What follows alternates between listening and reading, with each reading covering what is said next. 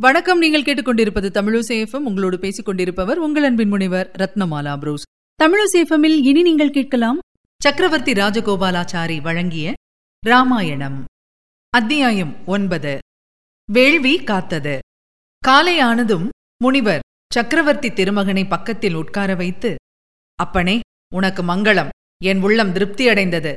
நீ செய்த காரியத்துக்காக உனக்கு நான் எப்படி கைமாறு செய்வேன்? இப்போது உனக்கு அஸ்திர உபதேசம் செய்யப் போகிறேன். பெற்றுக்கொள்வாயாக என்று சொல்லி முறைப்படி ராமச்சந்திரனுக்கு தாம் தவத்தினால் பெற்ற சகல திவ்யாஸ்திரங்களையும் உபதேசித்தார். அந்தந்த அஸ்திரங்களை பிரயோகிக்கவும் அவற்றை அடக்கி பின் திருப்பவும் உரிய மந்திரங்களையெல்லாம் உபதேசித்தார். அஸ்திரங்களுக்குரிய தேவதைகளும் ராமனுக்கு பிரத்யட்சமாக தரிசனம் தந்துவிட்டு உன் உத்தரவுக்கு அடங்கி எல்லாம் செய்வோம் என்று சொல்லி மறைந்தன ராமச்சந்திரனும் அவற்றையெல்லாம் தம்பி லக்ஷ்மணனுக்கு உபதேசித்தான். அஸ்திர மந்திரங்களை ராமன் சரியாக பெற்றானா என்பதை பரீட்சை செய்து திருப்தியடைந்த பிறகு இந்த அஸ்திரங்களைக் கொண்டு தேவாசுர கந்தர்வ அரக்கர்களையும் நீ யுத்தத்தில் அழித்து வெற்றி பெறுவாய் என்று ராமனை முனிவர் ஆசீர்வதித்தார். கொஞ்ச தூரம் நடந்து சென்ற பின் ராமன் முனிவரை கேட்டான். அதோ இங்கே தெரிகிறதே பெரிய மலையும் ரமணீயமான வனமும். அதுவா நாம் போக வேண்டிய இடம்? உங்கள் வேள்வியை கெடுக்கும் துராத்மாக்கள் யார்? அவர்களை ஒழித்து தீர்க்க நாம் என்னவெல்லாம் செய்ய வேண்டும்? எனக்கு விவரமாக சொல்வீர் என்றான். ராமச்சந்திரனுடைய கை துடித்தது. யுத்தம் செய்து வெற்றி பெற்று முனிவருடைய ஆசீர்வாதத்தை பெற ஆவல் கொண்டான். அப்பனே அந்த இடம்தான் நாம் போக வேண்டிய இடம். அதுவே ஆதி நாராயணன் மக்களுக்கு தவ வழியை உபதேசிக்க உதாரணமாக முன்னால் தவமிருந்த இடம். மகாவிஷ்ணு வாமணனாக அவதரித்த இடமும் அதுவே.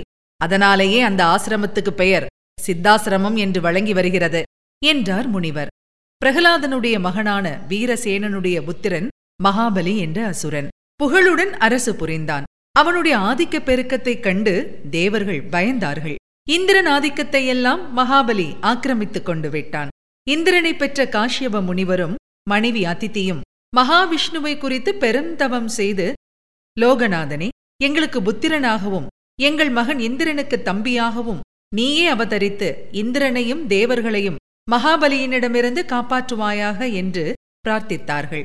அதன்மேல் மகாவிஷ்ணு வாமனாவதாரம் எடுக்க தீர்மானித்து அதித்திக்கு மகனாக பிறந்து வளர்ந்தார். மகாபலி செய்த ஒரு யாகத்துக்கு அழகிய சிறு பிரம்மச்சாரியாக வாமனன் சென்றான். மகாபலியின் ஆசிரியரான சுக்கிரர் அசுரகுலத்துக்கு இவர்தான் குரு. விஷயத்தை தெரிந்து கொண்டு இந்த பிராமணன் யாசிப்பதை தர வேண்டாம் என்று எச்சரித்தார். மகாவிஷ்ணுவே என் யாகத்தில் வந்து யாசகம் கேட்டு பெறுவதை விட எனக்கு என்ன மேலாண்மை நன்மை உண்டு? என்று மகாபலி தன் ஆசிரியருக்கு சொன்னான். என் பாதத்தால் அளந்த மூவடி பிரதேசம் வேண்டும் என்று சிறுவன் கேட்டதை மகாபலி சக்கரவர்த்தி தந்தேன் என்று ஜலம் வார்த்து தந்துவிட்டான் வாமணன் உடனே திரிவிக்கிரமனாகி பூவுலகை ஓரடியாலும் வானுலகை ஓரடியாலும் அளந்து விட்டான். மூன்றாவது அடியாக தன் திருப்பாதத்தை நாராயணன் மகாபலிக்கு அபயம் என்று அவன் தலைமேல் வைத்தான். உலகப் பரப்புக்கு சமானம் பக்தனுடைய தலை என்பது இந்த கடைசி நிகழ்ச்சியின் பொருள். ஏழு சிரஞ்சீவிகளுள் ஒருவனானான் மகாபலி.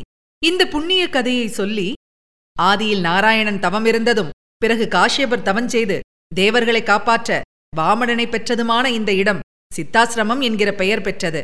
இந்த புண்ணிய பிரதேசத்தில் நானும் ஆசிரமம் அமைத்து அதில் இருந்து வருகிறேன். என்னுடைய வேள்விக்கு தடையாக அரக்கர்கள் அந்த வனத்துக்கு வந்து வேதனை செய்கிறார்கள். யாகம் நடைபெறாமல் செய்து விடுகிறார்கள். இப்போது நீ வந்திருப்பதே அவர்களுடைய முடிவு என்றார் விஸ்வாமித்திரர். அப்படியே ஆகுக என்றான் ராமன். அரசகுமாரர்களுடன் விஸ்வாமித்திரர் வந்துவிட்டதைக் கண்டு அங்குள்ள மற்ற ரிஷிகள் மிக மகிழ்ச்சி அடைந்து ஒருவர் பின் ஒருவராக வந்து விஸ்வாமித்திர முனிவரை வணங்கி வரவேற்றார்கள். ராஜகுமாரர்களுக்கும் முறைப்படி அதித்தி பூஜை செய்து அமர்ந்தார்கள். இன்றே தாங்கள் யாக தீட்சை எடுக்கலாம் என்று சக்கரவர்த்தி திருமகன் பரபரப்புடன் முனிவருக்கு சொன்னான். அவ்வாறே விஸ்வாமித்திரர் வேள்வி துவக்கத்துக்கு உரிய விரதம் அன்றிரவு எடுத்துக்கொண்டார். மறுநாள் காலை சீக்கிரமாகவே ராஜகுமாரர்கள் எழுந்து யாகசாலையிலிருந்த முனிவரை வணங்கி ராட்சசர்கள் எப்போது வருவார்கள்? நாம் அஜாகிரதையாக இருக்கக்கூடாதல்லவா?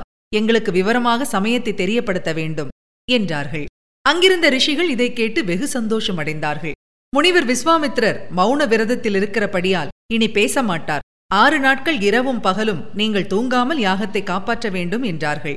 ராஜகுமாரர்கள் வில்லும் கையுமாக ஆறு நாட்கள் இரவும் பகலுமாக காத்தார்கள்.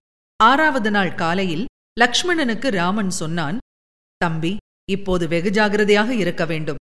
இதுதான் அரக்கர்கள் வரும் சமயம் என்றான்.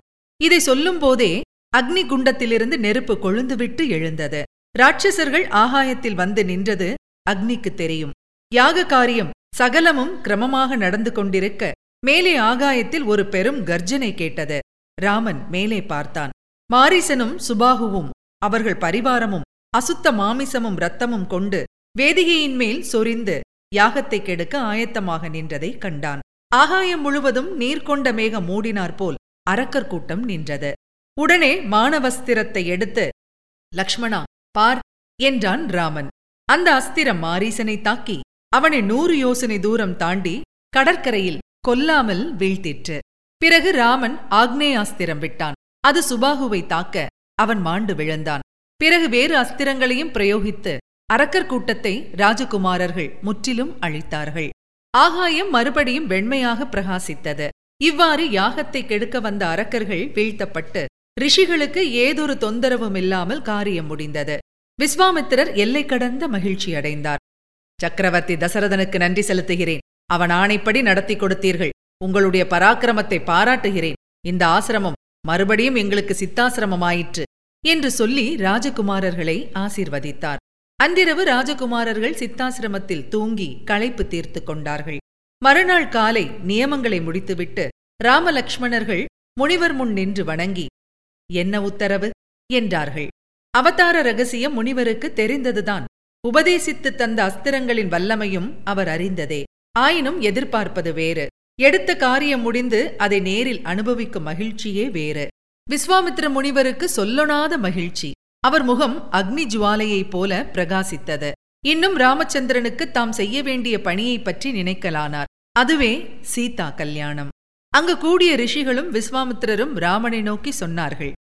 நாங்கள் மிதிலைக்கு போவதாக இருக்கிறோம். ராஜசிரேஷ்டரான ஜனகர் ஒரு யாகம் செய்யப் போகிறார். அங்கே நாம் அனைவரும் போகப் போகிறோம். ராஜகுமாரர்களும் நம்முடன் வருவது நல்லது. ஜனகருடைய அற்புத வில்லை சக்கரவர்த்தி திருமகன் தரிசித்தல் தகும். அவ்வாறே நிச்சயம் செய்தார்கள். ராமலக்ஷ்மணர்கள் விஸ்வாமித்திரருடன் மிதிலைக்குச் சென்றார்கள்.